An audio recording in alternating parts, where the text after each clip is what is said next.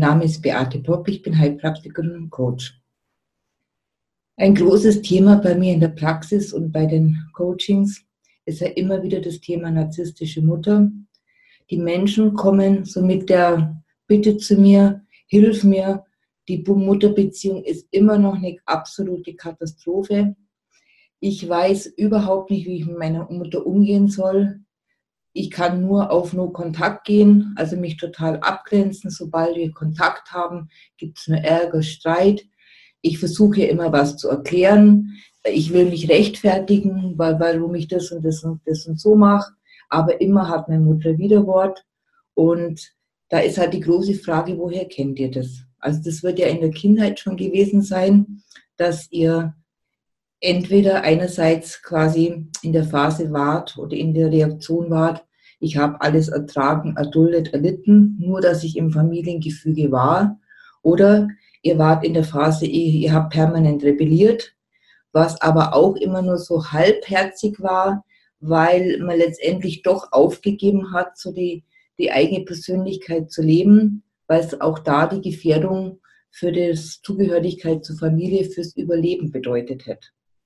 Und diese zwei Anteile sind ja noch oft in uns ganz stark vertreten. Der eine Anteil, der stillhält und der andere Anteil, der rebelliert oder aggressiv wird oder motzig wird, wie auch immer. Und bei narzisstischen Müttern ist es so, wir haben letztendlich in der Regel unsere Persönlichkeit geopfert, wir haben uns angepasst und wir haben funktioniert.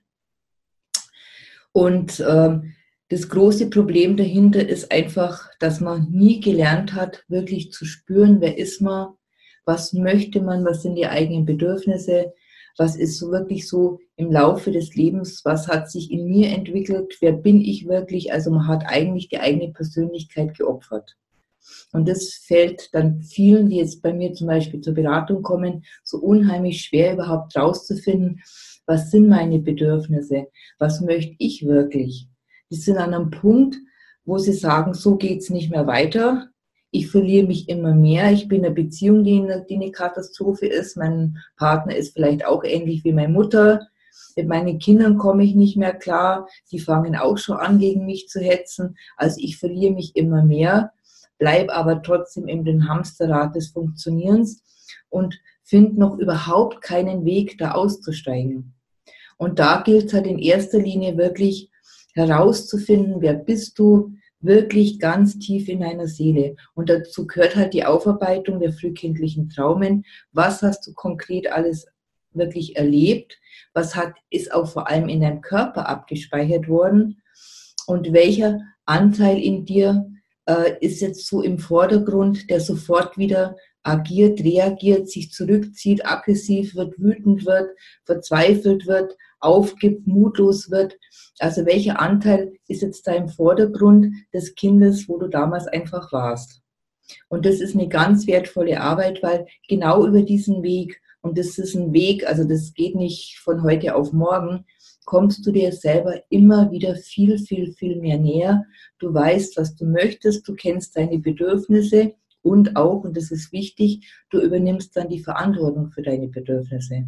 Und das heißt nicht, dass du dich dann rigoros gegen alle anderen durchsetzt und sagst, es ist mein Bedürfnis, das muss ich jetzt haben, du musst mir das erfüllen, sondern dass du lernst, selber für dich zu sorgen, dich selber anzunehmen, wie du bist, weil das ist ja oft das Schwierigste, weil uns ist ja eingeredet worden, wir sind nichts, wir können nichts, wir sind nichts wert.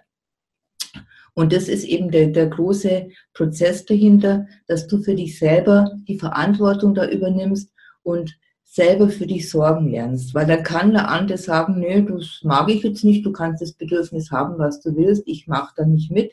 Aber du kannst dann selber lernen, für dich zu sorgen und zu schauen, wie erfülle ich mir selber dieses Bedürfnis. Zum Beispiel, wenn du Lust hast auf ein neues Hobby oder doch irgendwie zu sagen, ich möchte beruflich was anders machen oder ich möchte überhaupt jetzt einmal durchstarten, dass da der Mut dann zurückkommt und auch die Kreativität und die Freude, was Neues auszuprobieren. Weil das ist ja auch oft so ein Preis, den wir bezahlt haben. Man traut sich gar nicht, sich zu bewegen, in die Welt zu gehen und äh, zu schauen, äh, wo möchte ich überhaupt, wo ist überhaupt mein Platz.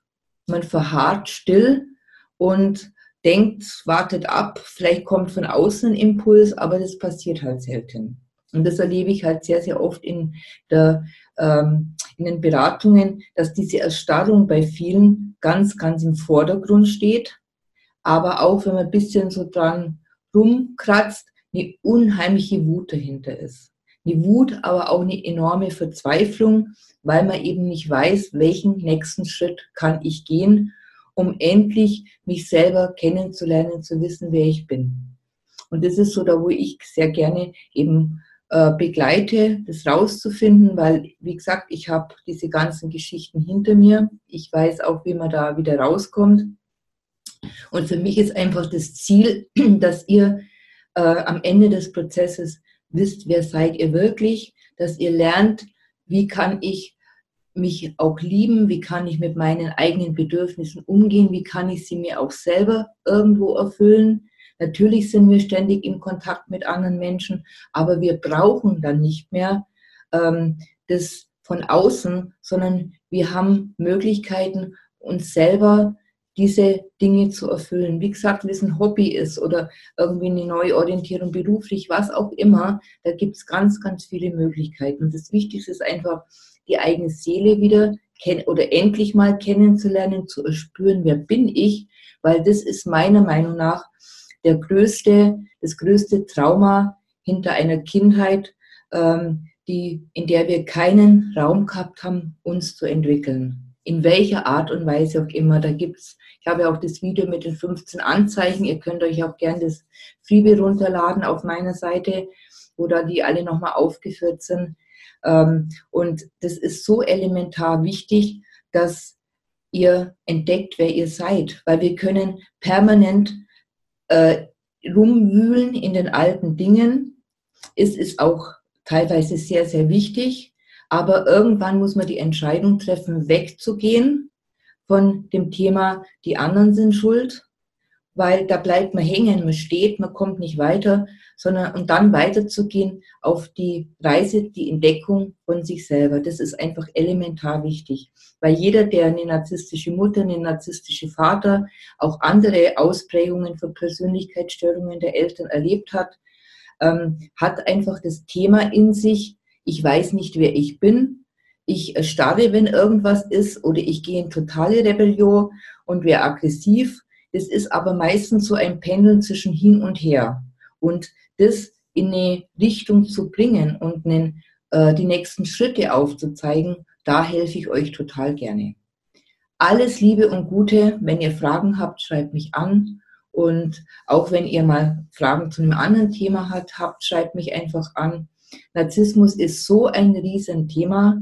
Es zeigt sich in so vielen Facetten und es steckt auch nicht immer Narzissmus bei den Eltern dahinter. Da können auch ganz viele andere Persönlichkeitsstörungen sein. Wir sind aber jetzt keine ähm, Psychiater, die das diagnostizieren können. Also ich auch nicht. Ich bin Heilpraktikerin und Coach und habe sehr viel Ahnung und Erfahrung in dem Bereich und bilde mich auch permanent weiter.